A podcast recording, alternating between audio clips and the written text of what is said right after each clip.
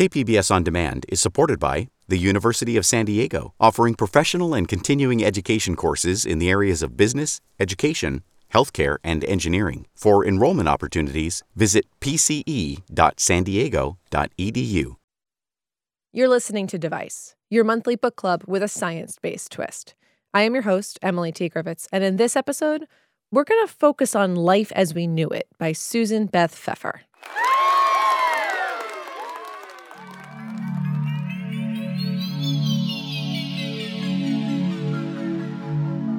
This novel reads as the collection of journals and loose notes of Miranda Evans, a Pennsylvanian 16 year old, as she documents her and her family's survival through the aftermath of a massive meteor pushing the moon closer to the Earth.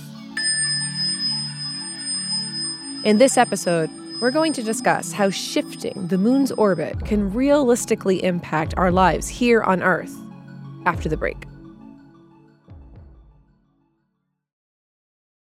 KPBS On Demand is supported by Under the Sun Foundation, presenting the Candlewood Arts Festival in Borrego Springs, featuring temporary public art projects that engage community and place. March 23rd. More at candlewoodartsfestival.org. Welcome back. You're listening to Device, and this episode is about Life as We Knew It by Susan Beth Pfeffer. In a rural Pennsylvania town, Miranda Evans recalls her very teenage life with her very teenage concerns in her very teenage journal. I wish it was summer already. I can't wait to get my driver's license.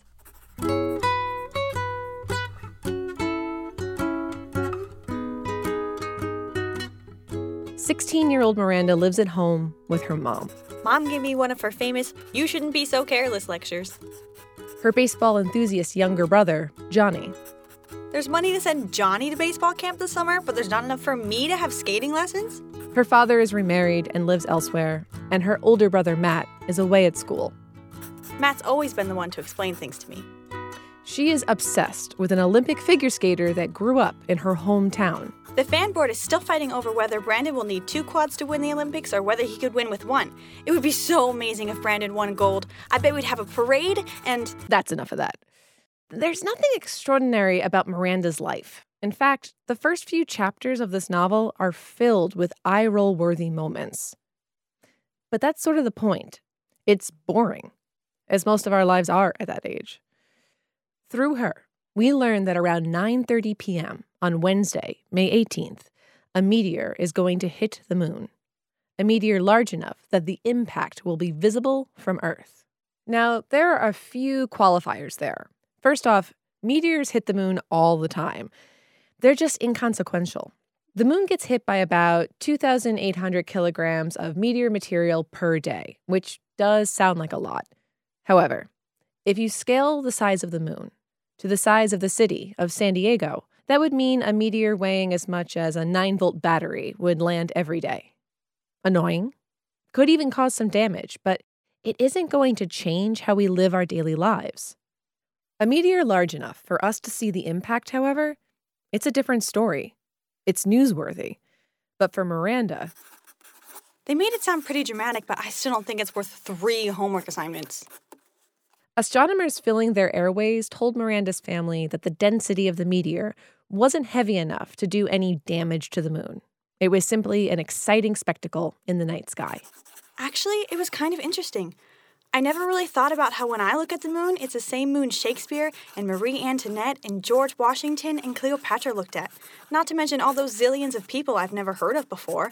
Also, the Homo sapiens and Neanderthals looked at the very same moon as me. It waxed and waned in their sky too. So, the big night. Telescopes and binoculars out. Miranda and her family are out on the street. It seemed like everyone on the road was out tonight. Some of the people were on their decks having barbecues. Half moon hanging in the sky. It's a clear night. And as it gets closer to 9:30, Things got really quiet. You could sense how we were all craning our necks looking towards the sky. the meteor appears. The biggest shooting star you could imagine. It was a lot smaller than the moon, but bigger than anything I'd ever seen in the sky.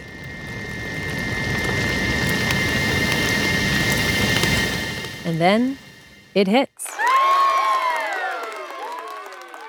They don't hear anything from the ground, only their neighbors cheering in the road. Until they saw their moon change. The moon wasn't a half moon anymore. It was tilted and wrong and a three quarter moon, and it got larger, way larger. Large like a moon rising on the horizon, only it wasn't rising. It was smack in the middle of the sky, way too big, way too visible. Soon they realized their phones were out of service. The internet was down.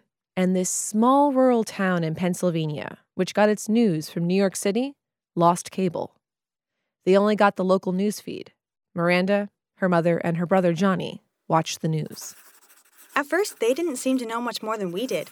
The moon got hit like we'd been told it would, only something had been miscalculated.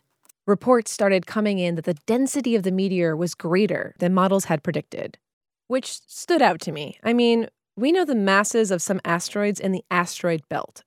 That's roughly 300 million miles away. And ever so often, there's a story in the news about a distant planet in a galaxy far, far away that has Earth like properties. How could scientists miscalculate the density of a meteor that's coming so close to the Earth? So, getting the mass of an object that doesn't have anything orbiting it is actually incredibly difficult. This is Dr. Lisa Will, professor of physics and astronomy at San Diego City College. I'm also the resident astronomer at the Fleet Science Center and the co founder of Astronomy on Tap San Diego. At the Sky Tonight at the Fleet Science Center, Dr. Will takes you through what you can expect to see on a San Diegan clear night every month which, outside of May gray and June gloom, we tend to have a lot of. Yeah, uh, mass can be difficult. I-, I can hear some of you out there shouting, mass isn't the same as density, which is true, but you need the mass of an object to calculate its density. You need to know what an object is made of and how big it is to know how dense it is. Um, for planets and other solar systems, we get their masses by looking at their gravitational tug on the star that they're orbiting. Um, and so that allows us to back out the mass. But we have a hard time finding out the masses of objects unless we know something in particular about them. Like whether or not they have their own moon which is why we didn't really know how low mass Pluto was until its largest moon, Charon, was discovered in the late 1970s. Uh, so over 40 years after Pluto had been discovered. And that's why, you know, Pluto had some issues. Okay, but still, we know the composition of different meteors during meteor showers. For example, during the Perseid shower in August, the night sky can be filled with neon green, purple, pink, orange, and white meteors. That's because the meteors contain magnesium, iron, calcium, sodium, and silicon. How do we know what these passing meteors are made of? Researchers can look at a meteor's infrared reflectance spectrum. The interesting thing about that is how that's how we identify things out in the cosmos because every atom, very molecule, everything that we look at has a unique spectra. Joining Lisa and I is Professor Shane Haggard. I am a chemistry and analytical chemistry professor at San Diego City College. Um, along with a background in chemistry, I have a background in chemical engineering and emergency medicine with uh, about 15 years experience in the field as a paramedic and uh, looking forward to uh, talking about some science and being a little geeky today. Scientists can only look at the surface of passing meteors. So we could look at this asteroid or they could look at it and say, hey, it's got this particular spectra. So it's probably made of carbon or silica or this or that, and not ever really see that maybe the inside is solid iron because they didn't see that signature fingerprint that you would see for for iron or something even heavier. So that's how we can actually go, oh, that star or that nebula or that or that is made out of this because we see that fingerprint, which is very cool science. Okay. A density miscalculation is feasible. However, so something large enough to actually move the moon probably would have broken up the moon at least somewhat. But, you know, for the purpose of the book, just nudging it further, uh, yeah, that's good enough.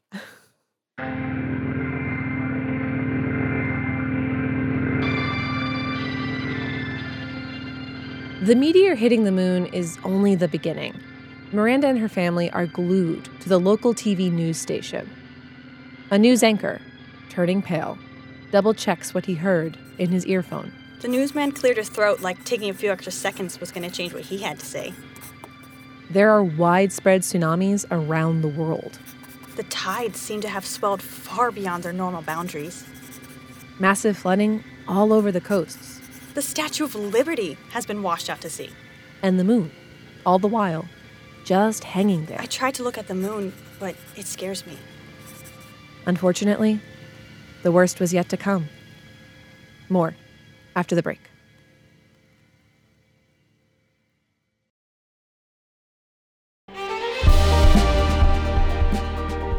Hi, I'm Bill Hoehn. And I'm Ted Hoehn. Over the past 50 years, our family has brought many world class dealerships to Carlsbad, including Mercedes Benz, Porsche, Audi, Honda, Acura, Jaguar, and Land Rover. That's right. This year we're celebrating 50 years in Carlsbad. So, on behalf of the entire Hoehn family, we want to thank San Diego. Throughout the years, we've taken tremendous pride in meeting and even exceeding our customers' automotive needs. We value the relationships with our clients and look forward to serving you for years to come. We invite you to visit one of the Hoehn Carlsbad dealerships or hoehnmotors.com.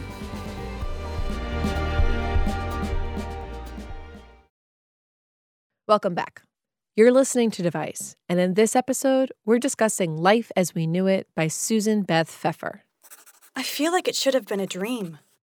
In this novel, Miranda Evans keeps a diary before and after the moon is pushed closer to the Earth. Like maybe I'm still dreaming, and when I wake up, none of it will have happened. However, she and her family endure as the physical world transforms around them. Apocalyptic novels tend to have mankind at the center of how civilization falls into chaos. Pfeffer imagines a world changing by means outside of our influence, which, historically, is how the world has changed. The immediate fallout from the meteor's impact with the moon is terrifying. Reports come in that tides have washed away most of the coasts. So, the weirdest thing about tides is that you have two high tides and two low tides each day. Dr. Lisa Will again. Uh, the way tides work is that the tides are due to a difference in gravitational force felt on two different sides of an object. If the moon got closer, the tides would become more extreme because the gravitational effect would be stronger on both of those points. In this novel, the massive tidal shifts left countless people dead or injured. The tides seem to have been pulled back from the East Coast, but now they're saying the Pacific is being affected also. The effect was worldwide. Somehow I'd forgotten there were other countries that we share the moon with. Miranda's mother snaps into action, and the Evans family stocks up on supplies canned food, dried goods, candles, powdered milk, juice, water bottles, cat food, seed flats, first aid, toiletries, vitamins, and warm clothes when it was about to be summer. Mom got this scary, I just had a brilliant idea look, and then asked if they had any thermal underwear. I practically died of embarrassment. The days pass and turn into weeks, which stretch into months. Storms continue. The electricity flickers on and off. Miranda's brother, Matt, comes back from college and starts chopping wood in their backyard. Gas is $9 a gallon and rising. Near constant earthquakes are reported. And so, yeah, volcanic activity, geological activity like earthquakes, um, that actually would be very likely if the moon's tidal effect on the Earth got stronger. Think of it as the ice skater problem. Fitting, as Miranda is an ice skating fan. If a skater wants to increase their speed during a spin, they move their hands closer to their body. Uh, the moon and the Earth are connected by gravity.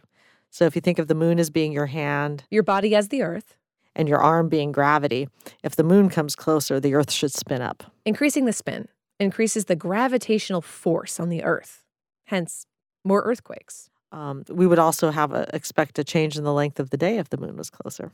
However, the earthquakes don't directly impact Miranda in Pennsylvania. She and her family are more concerned about making their food storage stretch and catching diseases from mosquitoes.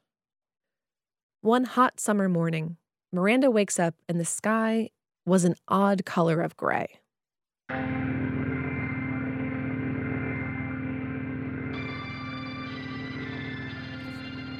From what we heard on the radio, there are dormant volcanoes erupting everywhere.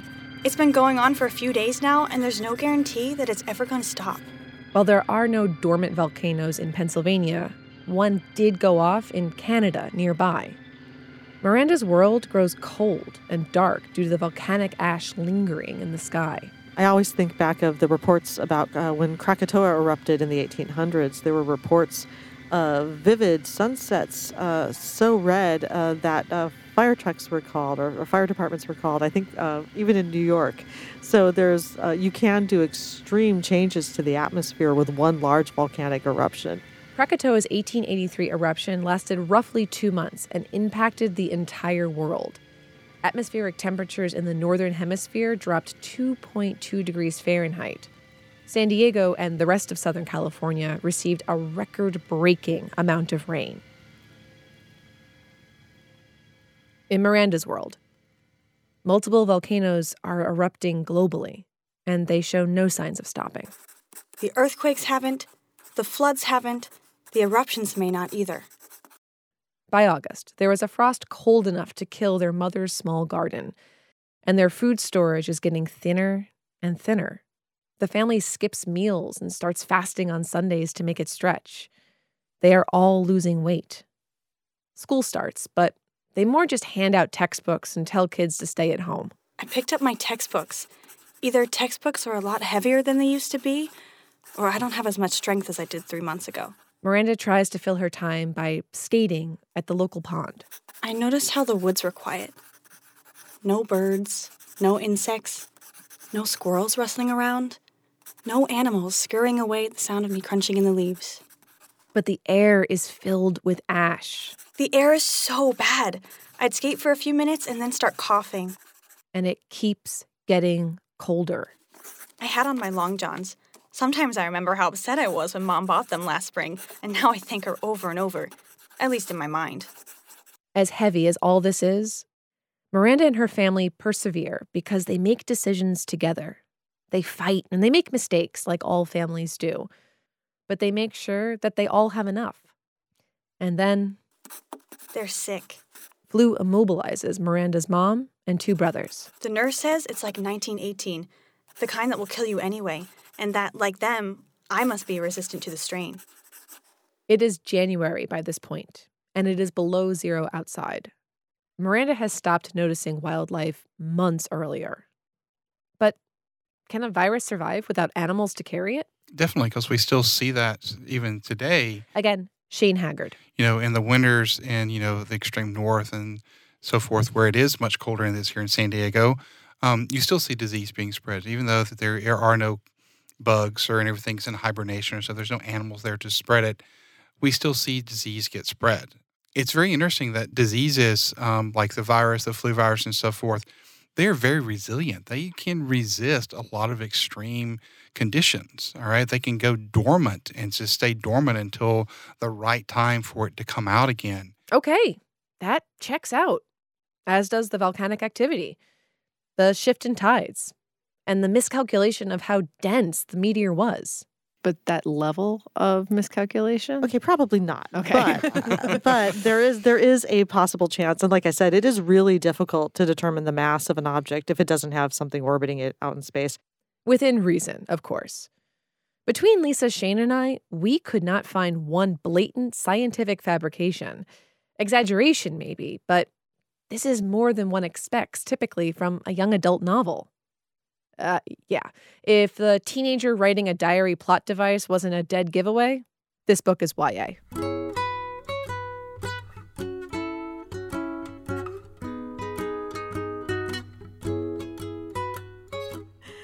So I, I, have to admit, when I when I read uh, books, um, I try to allow myself to uh, just enjoy the magic, as opposed to pick out too many of the nitpicky scientific details. What I, what I actually did appreciate about this one is that every event, whether or not there was some um, dramatic spin to it or not, was something plausible. Can something hit the moon? Yes. Could the moon going into a different orbit disrupt the tides? Yes. Could that drive uh, volcanism, geological activity? Yes.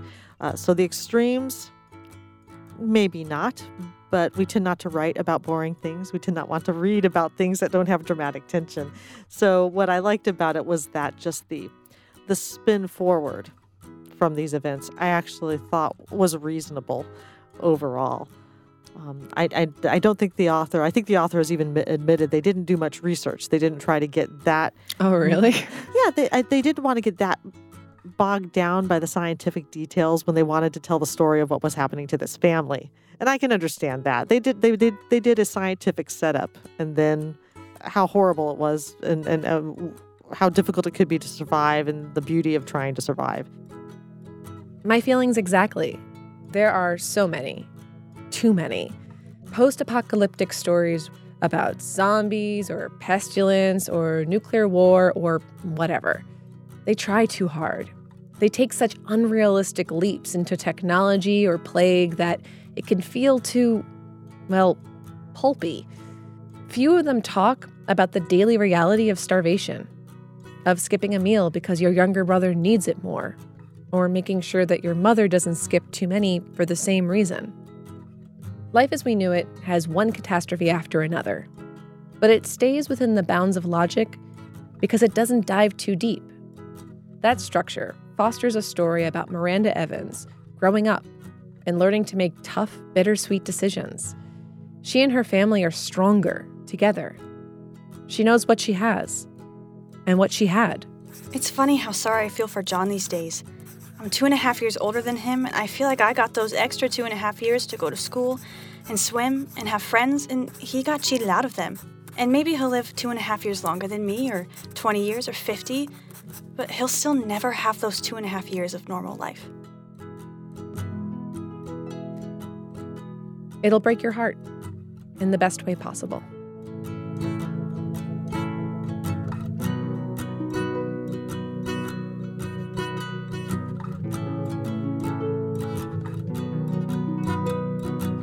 Device is co produced by myself and Derek Acosta. It is recorded at KPBS and Mega 64 Studios in San Diego, California.